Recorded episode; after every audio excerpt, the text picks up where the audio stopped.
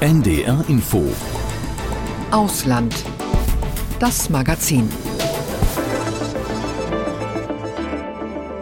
In Dubai hat die COP28 die Weltklimakonferenz begonnen, von der so vieles abhängt und von der wir gleichzeitig nicht zu viel erwarten dürfen. Wir sind aus diesem Anlass gleich in Indien, in der First Solar City, hier in Ausland das Magazin mit Udo Schmidt. Und wir besuchen in Thailand ein Dorf, das dem Klimawandel bereits weitgehend zum Opfer gefallen ist. Im Schwerpunkt beschäftigen wir uns mit dem Iran, einem wichtigen Player im Israel-Gaza-Krieg und gleichzeitig einem Land, dem es weiterhin massive Unterdrückung gibt, nur dass die Weltöffentlichkeit derzeit etwas weniger genau hinschaut. Und zum Schluss dann zum Fußball nach Großbritannien, wo eher verfeindete Fanclubs eine Tafel ins Leben gerufen haben. Indien, das inzwischen bevölkerungsreichste Land der Erde mit einem riesigen Energiebedarf, spielt beim Kampf gegen den Klimaschutz eine wichtige Rolle. 2070 und damit 20 Jahre später als die EU will es klimaneutral sein. Derzeit setzt die Regierung von Premierminister Modi noch auf Kohle und verteidigt diese Strategie auf internationaler Ebene. Auf der anderen Seite fördert sie den Ausbau der erneuerbaren Energien. Astrid Koral hat Sanchi, die erste Solar City Indiens, besucht. Ein ärmeres Viertel in der indischen Kleinstadt Sanchi. Die Häuser sind einfach gebaut, auf dem staubigen Boden häuft sich an einigen Stellen der Müll, Wäsche trocknet auf quergespannten Leinen. Immer wieder fällt hier, rund 700 Kilometer südlich der Hauptstadt Delhi, der Strom aus. Sie habe deswegen Schwierigkeiten gehabt, sich abends ohne Licht auf Prüfungen vorzubereiten, erzählt Deepali, eine junge Frau mit langen dunklen Haaren. Doch vor kurzem hat sich das geändert. Nun haben wir Straßenlaternen, die abends laufen. Manchmal lernen wir unter diesen Straßenlaternen, weil sie nicht vom Stromausfall betroffen sind. Denn die Straßenlaternen verwenden neuerdings Energie aus Sonne, die häufig in Sanchi scheint. Der Ort ist vor allem für seine historischen buddhistischen Bauten bekannt. Sie gehören zum UNESCO-Weltkulturerbe. Doch zuletzt hat Sanchi viel Aufmerksamkeit bekommen, weil es die erste Solarstadt Indiens werden soll, wofür der Regierungschef des Bundesstaates Shiraj Chauhan große Worte fand. Durch die Umwandlung in die erste Solarstadt des Landes hat der historische Ort der Welt den Weg gewiesen, so wie es einst Lord Buddha tat. Mit Hilfe des Projekts will Sanchi den CO2-Ausstoß um jährlich rund 14.000 Tonnen verringern.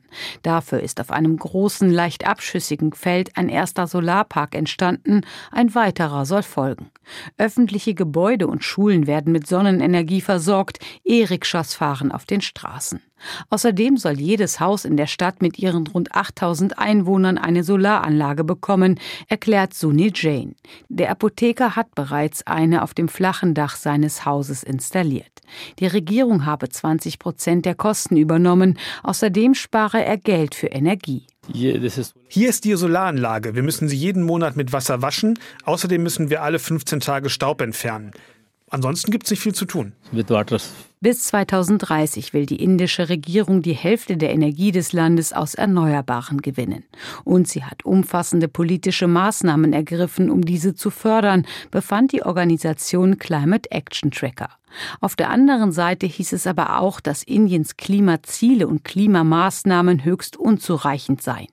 Das liegt auch daran, dass das Land weiterhin so stark auf Kohle setzt. 70 Prozent der Energie bezieht es derzeit daraus, auch um sein Wirtschaftswachstum voranzutreiben. Solarenergie spiele in Indien künftig eine wichtige Rolle, meint Sunil Dahir vom Center for Research on Energy and Clean Air.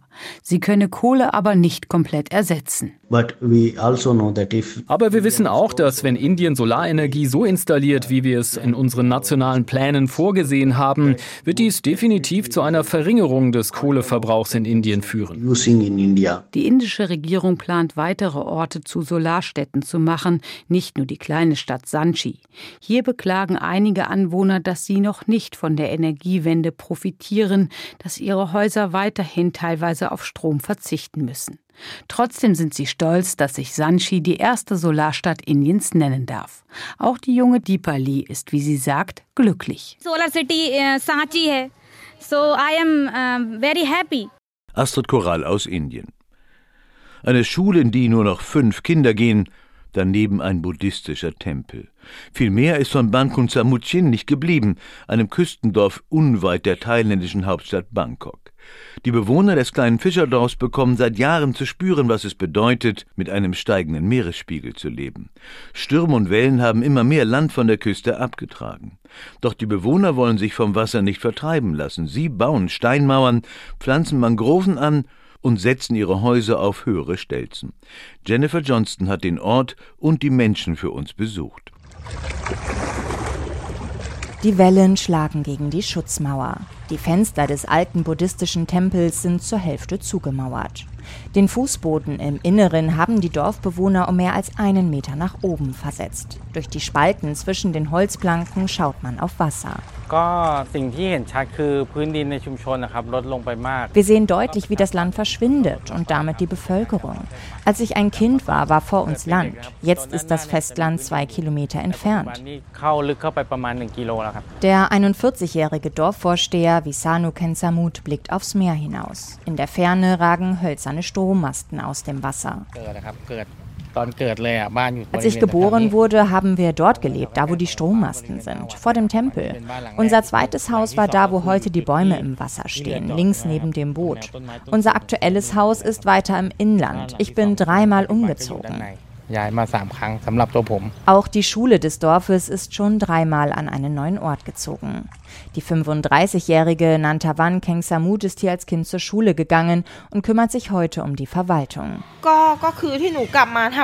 Ich bin zurückgekommen, weil das mein Zuhause ist, erzählt die Frau, die in einem der verwaisten Klassenzimmer sitzt.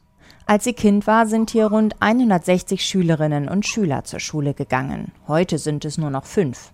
Zwei Lehrer unterrichten die Kinder im Alter von neun bis zwölf Jahren in allen Fächern. Auf ihrem Handy zeigt sie ein Video des letzten Sturms. Es hat die Schutzmauer vor der Schule teilweise zerstört, obwohl es nur ein schwacher Sturm war. Gerade reparieren die Männer die Steinmauer, denn wenn die weg ist, gibt es unsere Schule auch nicht mehr. Das ist auch den Schülern bewusst. Im Innenhof der Schule gab es früher einen Spielplatz. Sie kennen den nur noch aus Erzählungen der Erwachsenen. Meine Oma erzählt mir manchmal davon. Mein Onkel hat mir erzählt, dass er hier als Schüler früher Fußball gespielt hat. Die Kinder zeigen von der Veranda runter auf eine Fläche, wo jetzt Plastikmüll und Äste auf dem Wasser schwimmen. Doch die Menschen, die noch im thailändischen Dorf Bankun Samuchin leben, wollen sich vom Wasser nicht vertreiben lassen. Sie ergreifen seit Jahren Maßnahmen, pflanzen Mangroven, bauen Dämme. Am besten funktioniere eine Steinmauer aus dreieckigen Betonpfeilern. Die erste Reihe der Säulen teilt die Wellen in zwei. Die Reihe dahinter viertelt sie, die dritte achtelt. Übrig bleiben schwachere Wellen, die der Küste nicht mehr so viel anhaben können. Entworfen hat sie Professor Tanawat Jarupong Sagun, Geologe an der Chulalongkorn-Universität. Wir haben herausgefunden, dass sich die Sedimente hinter der Barriere um mehr als zwei Meter angehäuft haben. Auf dem Boden könnten in Zukunft neue Mangroven gepflanzt werden, sagt er, die die Küste schützen. Zudem sind die Barrieren durchgängig für Fische, Tiere, Nährstoffe aus dem Meer. Anders als feste, durchgängige Steinmauern mit Beton. Das Ökosystem hinter unserer Mauer wächst also. Tanawat sagt, seine Erfindung könne in vielen Ländern angewandt werden und auch Thailands Hauptstadt Bangkok vom Untergang retten. Dort greift das Meer ebenfalls die Küste an, nimmt sich Jahr für Jahr mehr Land. Insgesamt sind mehr als 10 Prozent der thailändischen Küstenbewohner betroffen. Die meisten Wissenschaftler sprechen von einem steigenden Meeresspiegel von 20 bis 30 Zentimetern in den nächsten 30 Jahren, also bis 2050 sagt Stadtplanerin Vijit Butzabama Rom. Nicht nur der steigende Meeresspiegel trage zum Untergang der Küsten bei, sondern auch Dämme flussaufwärts, wodurch weniger Sediment an der Küste ankommt und ein absinkender Boden. Sie sagt, Thailand brauche strengere Bauvorschriften. Die es zum Beispiel nicht erlauben, schwere Gebäude, Fabriken oder wichtige Hauptstraßen auf überschwemmungsgefährdeten Gebieten zu bauen. Das wäre sehr wichtig und haben wir noch nicht. Der Küstenort vor den Toren Bangkoks versucht sich so lange über Wasser zu halten. Er ist inzwischen auch ein Anziehungsort für Touristen. Die Einnahmen können sie in weitere Schutzmaßnahmen investieren, sagt der Dorfvorsteher. Er hat das Amt vor kurzem von seiner Mutter übernommen. Ich will ihre Arbeit fortsetzen und nicht mehr so viel darüber nachdenken, was wir verloren haben, sondern wie wir das, was noch da ist, retten können, damit unser Dorf überlebt. Ich denke inzwischen mehr über Lösungen nach. Alles andere ist nutzlos.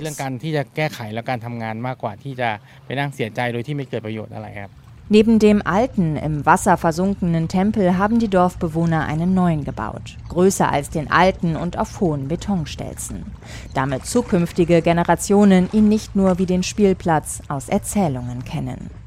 Jennifer Johnston aus Thailand. In den Iran, den Staat, der die Hisbollah und die Hamas unterstützt, Israel bekämpft und die eigene Bevölkerung unterdrückt, wenn diese sich nicht zu 100 Prozent den strengen islamischen Regeln unterwirft. Am 16. September jährte sich der Tod von Gina Massa Amini, jener jungen iranischen Kurdin, die im Polizeigewahrsam umkam. Die Sittenpolizei hatte sie wegen angeblich unislamischer Kleidung festgenommen, weil ihr Hijab nicht ordnungsgemäß auf dem Kopf saß. Ihr Tod führte zur größten Protestwelle seit Jahrzehnten im Iran. Fast überall auf der Welt unterstützten tausende Menschen die mutigen Iranerinnen und Iraner.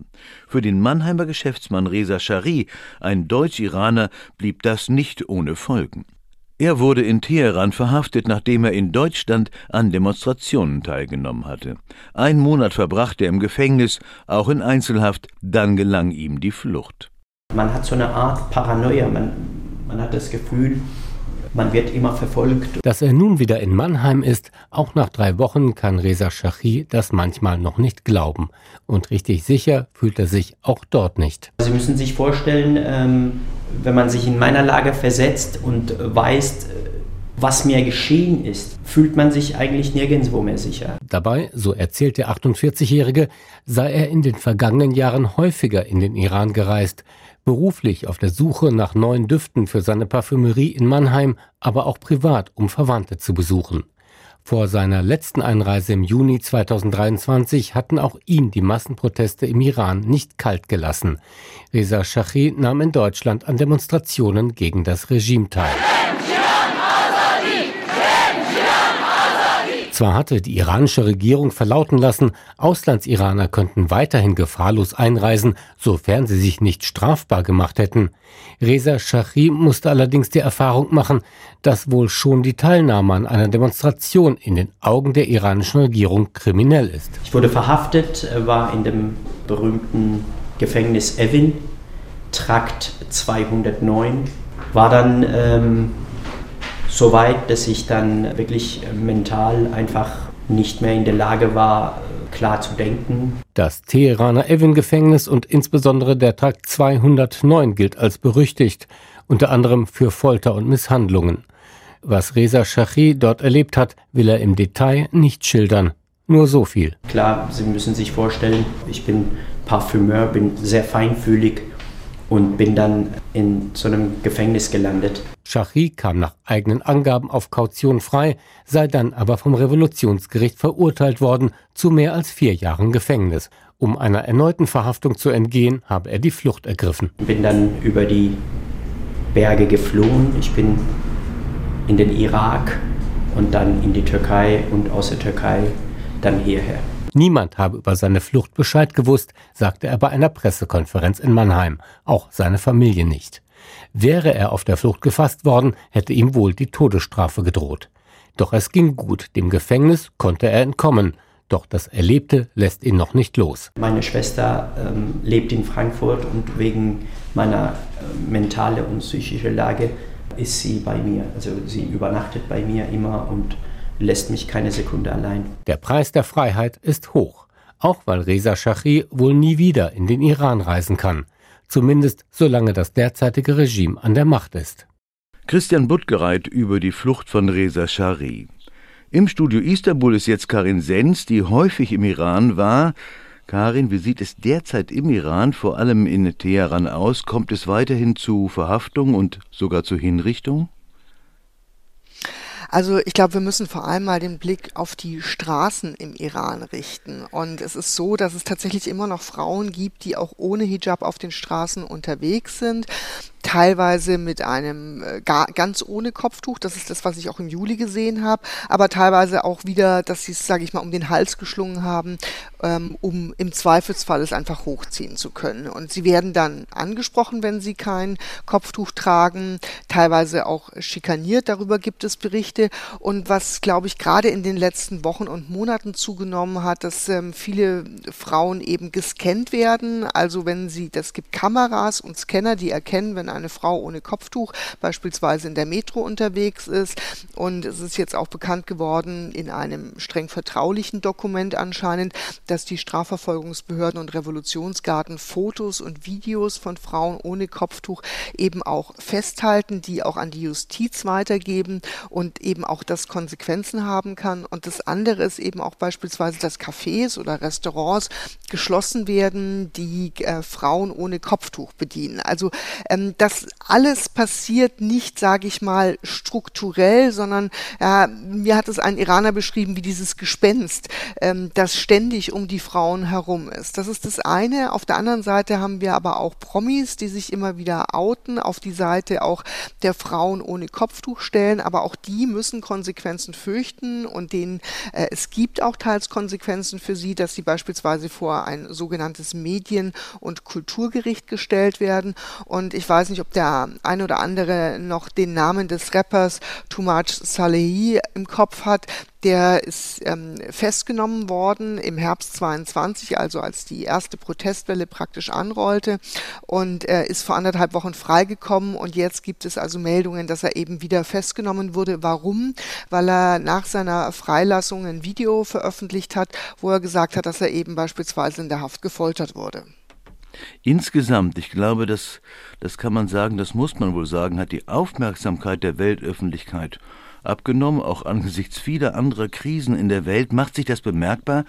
Du hast ja ebenso den, den Alltag und auch die Straße geschildert. Gewinnen die Mullers mehr Spielraum? Also natürlich gerade die Weltöffentlichkeit schaut auf den Gaza-Krieg und das tun die Staatsmedien im Iran auch und ähm, inszenieren das ein Stück weit auch. Also wir haben beispielsweise Kinderdemonstrationen, die sich für die Kinder im Gazastreifen einsetzen. Wir hatten auf dem Palästina-Platz in Teheran, den es da gibt, auch ähm, eine, eine ja, Demonstration, kann man es nicht nennen, aber sage ich mal, etwas eingehüllt in ein Leichentuch und es sollte praktisch eine Kinderleiche darstellen. Auf der anderen Seite versucht man sozusagen in diesem Windschatten ja, äh, Hinrichtungen zu intensivieren. Wir hatten erst äh, die letzten Tage eine Meldung, dass ein 17-Jähriger hingerichtet wurde. Das widerspricht eindeutig der Kinderrechtskonvention. Wir haben einen Demonstranten, einen 22-Jährigen, der vor wenigen Tagen im Zusammenhang mit den Demonstrationen gegen ähm, nach dem Tod von Gina Mahsa Amini hingerichtet wurde. Und die Menschenrechtsorganisation Hengav, die sehr engagiert ist, äh, deren Name auch immer wieder auftaucht jetzt ähm, bei, im Zusammenhang mit den Protesten und den Folgen der Proteste nach dem Tod von Gina Mahsa Amini, die berichtet, dass wir allein in diesem Jahr wohl 700 Hinrichtungen gesehen haben. Alleine seit dem, der Gaza-Krieg ausgebrochen ist 120.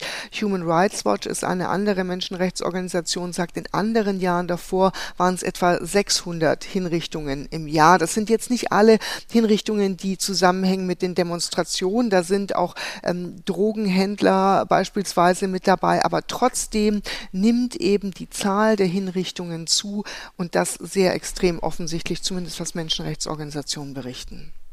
Du hast ja Gaza eben genannt. Der Iran ist ja, ja ein wichtiger Player, eine wichtige Macht im Hintergrund im Israel-Gaza-Konflikt. Der Iran unterstützt die Hisbollah und die Hamas und hat die Waffenlieferung in den Gazastreifen ja gerade bestätigt. Ist das ein Thema im Land? Du hast eben pro Gaza, pro Hamas-Demonstration erwähnt. Gibt es auch kritische Stimmen? Also es ist, klar, sage ich mal, wenn man sich jetzt auf den Straßen umhört, haben die Menschen schlicht andere Sorgen im Moment. Das muss man ganz klar sehen, denn ähm, wir haben eine hohe Inflation. Die Menschen wissen im Moment nicht mehr, wie sie praktisch ihren, ja, ihr Leben gestalten sollen. Ähm, das ist, glaube ich, erstmal das Top-Thema unter den Menschen, die sich, sage ich mal, ähm, jetzt politisch nicht engagieren, in welcher Richtung auch immer. Ähm, aber natürlich gibt es eben auch die, und ähm, da gibt es schon auch ein interessantes Phänomen festzustellen. Also zum einen ähm, haben viele kein Verständnis dafür, dass die eigene Regierung trotz dieser extrem angespannten wirtschaftlichen Situation ähm, 100 Millionen Dollar oder sogar noch mehr an die Milizen im Ausland ähm, regelmäßig zahlt. Also die Milizen im Ausland sind ja nicht nur die ähm, Hamas, sondern wir haben eben auch die Hisbollah im Libanon, wir haben ähm, pro-iranische ähm, Milizen im Irak, wir haben die Houthis im Jemen, die unterstützt werden, in Syrien und da fließt eine ganz ganze Menge Geld hin. Dafür hat man schon vor dem Gazakrieg kein Verständnis gehabt und jetzt noch weniger. Aber dann gibt es eben auch, und das ist ein interessantes Phänomen, ja schon fast Stimmen, die mit Israel sympathisieren. Ich habe mir das ein bisschen erklärt. Ich weiß nicht, ob sich der eine oder andere noch erinnert. Vor ziemlich genau einem Jahr ähm, war ja die Fußball-Weltmeisterschaft und dabei haben die Iraner gegen die USA verloren. Und das wurde auf den Straßen im Iran, in Teheran teilweise gefeiert. Also man hat es als in diese Proteste gegen das Regime sozusagen eingebettet. Und so ähnlich kann man, glaube ich, auch jetzt die Sympathie für die Israelis im Gazakrieg ähm, verstehen. Das ist jetzt keine breite Bewegung, aber das gibt es eben auch. Es gibt auch in der Opposition ähm, Leute, die sich mit den Palästinensern solidarisieren. Und es gibt auch auf Social Media Leute beispielsweise, die für eine Zwei-Staaten-Lösung ähm, sich aussprechen. Also wir haben ein ganz breites Spektrum, wie sich politisch denkende Menschen im Iran Iran da positionieren. Katar unterstützt ja ebenfalls die Hamas, hat sich ja inzwischen zu einem, ja, zu einem entscheidenden Vermittler etwa der Waffenruhe und der Freilassung von Geiseln gewandelt. Was meinst du, welche Rolle wird der Iran in Zukunft spielen in diesem Konflikt? Also ich glaube, er wird seine Linie da erstmal vorsichtige Prognose, sage ich, weil es ist immer schwierig, ähm, dem Iran überhaupt in die Karten zu gucken. Aber ich denke, dass er ähm, seine Linie fortsetzen wird, dass er nach außen hin sagt, er möchte nicht direkt in diesen, also man möchte nicht in diesen Krieg hineingezogen werden. Indirekt ist er natürlich einer der Strippenzieher, indem er eben, du hast es von, vorhin schon gesagt, die Hamas äh, mit Waffen, mit Know-how, mit Produktionsmöglichkeiten unterstützt. Man hat es ja auch ganz offen zugegeben. Ähm, ähm, aber man möchte eben nicht direkt hineingezogen werden. Ich glaube schon, dass die Drohgebärden der USA beispielsweise mit den Flugzeugträgern, die ja da in die Region entsandt wurden, durchaus da auch einen Effekt auch auf das Regime haben.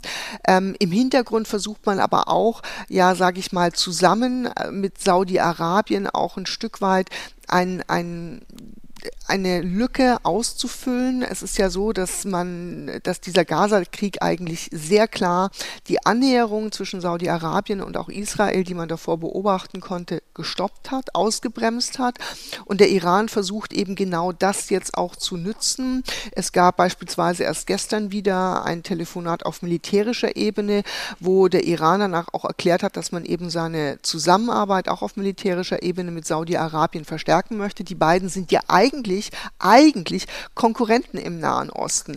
Ähm, und äh, all das bewirkt es eben jetzt, dass äh, diese Annäherung da auch noch stärker vorangetrieben wird. Denn vorher war eine Politik oder eine Entwicklung im Nahen Osten zu sehen, wo auch die USA und Israel versucht haben, den Iran weiter zu isolieren. Er ist ja durch die internationalen Sanktionen stark isoliert, aber man hat auch versucht, ihn noch weiter politisch zu isolieren. Und ähm, da versucht der Iran eben jetzt diese Entwicklung zu stoppen stoppen und eben sich wieder mehr vor allem äh, Richtung Saudi-Arabien zu orientieren. Karin Sens war das über die Lage im Iran und die Rolle des Iran. Karin, ich danke dir. Ich danke dir. In Liverpool haben sich die Fanorganisationen des FC Liverpool und des FC Everton zusammengerauft was ihnen nicht ganz leicht fiel, und eine Tafel ins Leben gerufen. Es ist ein tolles Projekt, das bereits Nachahmer gefunden hat. Eigentlich sind die Fans der beiden Clubs nicht gut aufeinander zu sprechen, aber in diesem Punkt arbeiten sie mit großer Selbstverständlichkeit zusammen und helfen damit den Bedürftigen, die finanziell nicht über die Runden kommen. Imke Köhler war für uns in Liverpool. Der 22-jährige Kien ist im FC Liverpool-Shirt unterwegs, obwohl es dafür viel zu kalt ist. Die Frage, wie er zum Stadtrivalen Everton steht, löst schieres Entsetzen aus. Dürfen wir fluchen? ruft sein Freund dazwischen. Everton! Everton!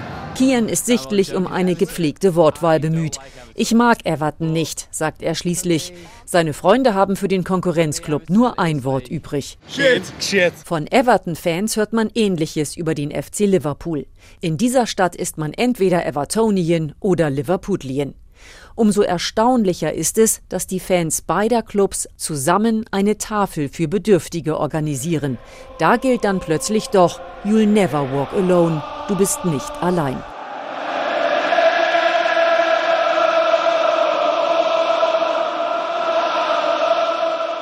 Egal, wen man in Liverpool fragt, die gemeinsame Tafel finden alle großartig, auch Kien. I love it. Everton Liverpool is a community. Ich finde das super, denn Everton und Liverpool sind eine Gemeinde. Wir sind Rivalen beim Fußball, aber ansonsten sind wir Familie. Family. Family. Der Meinung ist auch Kiens Freund. Fans supporting Foodbanks. Fans unterstützen Tafeln, so heißt das Gemeinschaftsprojekt. 2015 kamen Ian Byrne vom Liverpool Fanclub Spirit of Shankly und Dave Kelly vom Everton Fanclub The Blue Union auf die Idee, beim Kampf gegen den Hunger gemeinsame Sache zu machen. Englands Norden ist besonders arm. Die Aktion startete bei einem Heimspiel von Everton. Dave Kelly. We got Liverpool City Council to give us a wheelie bin. Wir haben die Stadtverwaltung um eine Rollmülltonne gebeten. Damit haben wir dann vor dem Stadion Goddison Park Lebensmittel eingesammelt. Wir haben viele Pommestüten und leere Bierflaschen bekommen und nur ein paar Lebensmittel. Aber wir waren zufrieden und wussten, dass wir in der nächsten Woche nach Anfield gehen und das gleiche wieder machen würden. Und es hat sich entwickelt von einer Mülltonne zu einem kleinen Transporter, zu einem größeren Transporter zu inzwischen drei Transportern Transportern und einem Laster. A wheelie bin to a small van to a bigger van. So now having three vans and a truck. Cheers, mate. Thanks very much. Thank you. Auch an diesem Tag steht einer der lila Vans wieder vor dem Goddison Park Stadion. Die 32-jährige Jen hat gerade ihre Spenden abgegeben.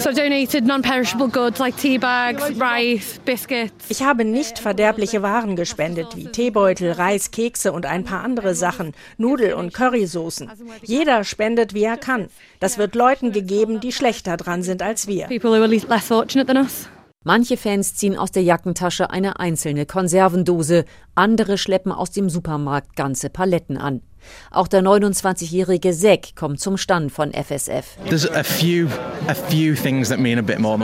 Es gibt ein paar Dinge, die ein bisschen wichtiger sind als Fußball. Nicht viele, aber sich um andere Menschen zu kümmern ist wichtiger. Diese Stadt steht dafür. Wir kommen zusammen und helfen uns in Zeiten, in denen das nötig ist. Das war schon immer so und das wird immer so sein. Der Sportsoziologe Dr. Jack Sugden von der Liverpool John Moores University hat Fans Supporting Food Banks wissenschaftlich begleitet. Sein Fazit. Was wir herausgefunden haben, ist, dass sich die Fangemeinden in England und Großbritannien verändern. Jetzt, wo die Fußballclubs sich immer weiter von der Gemeinschaft, aus der sie mal hervorgegangen sind, entfernen, sagen die Fans, wenn die Regierung sich nicht um uns kümmert und sich die Clubs nicht um uns kümmern, dann springen wir ein und tun das. Das ist eine wirklich starke Botschaft, eine, die hoffnungsvoll, aber gleichzeitig auch tragisch ist.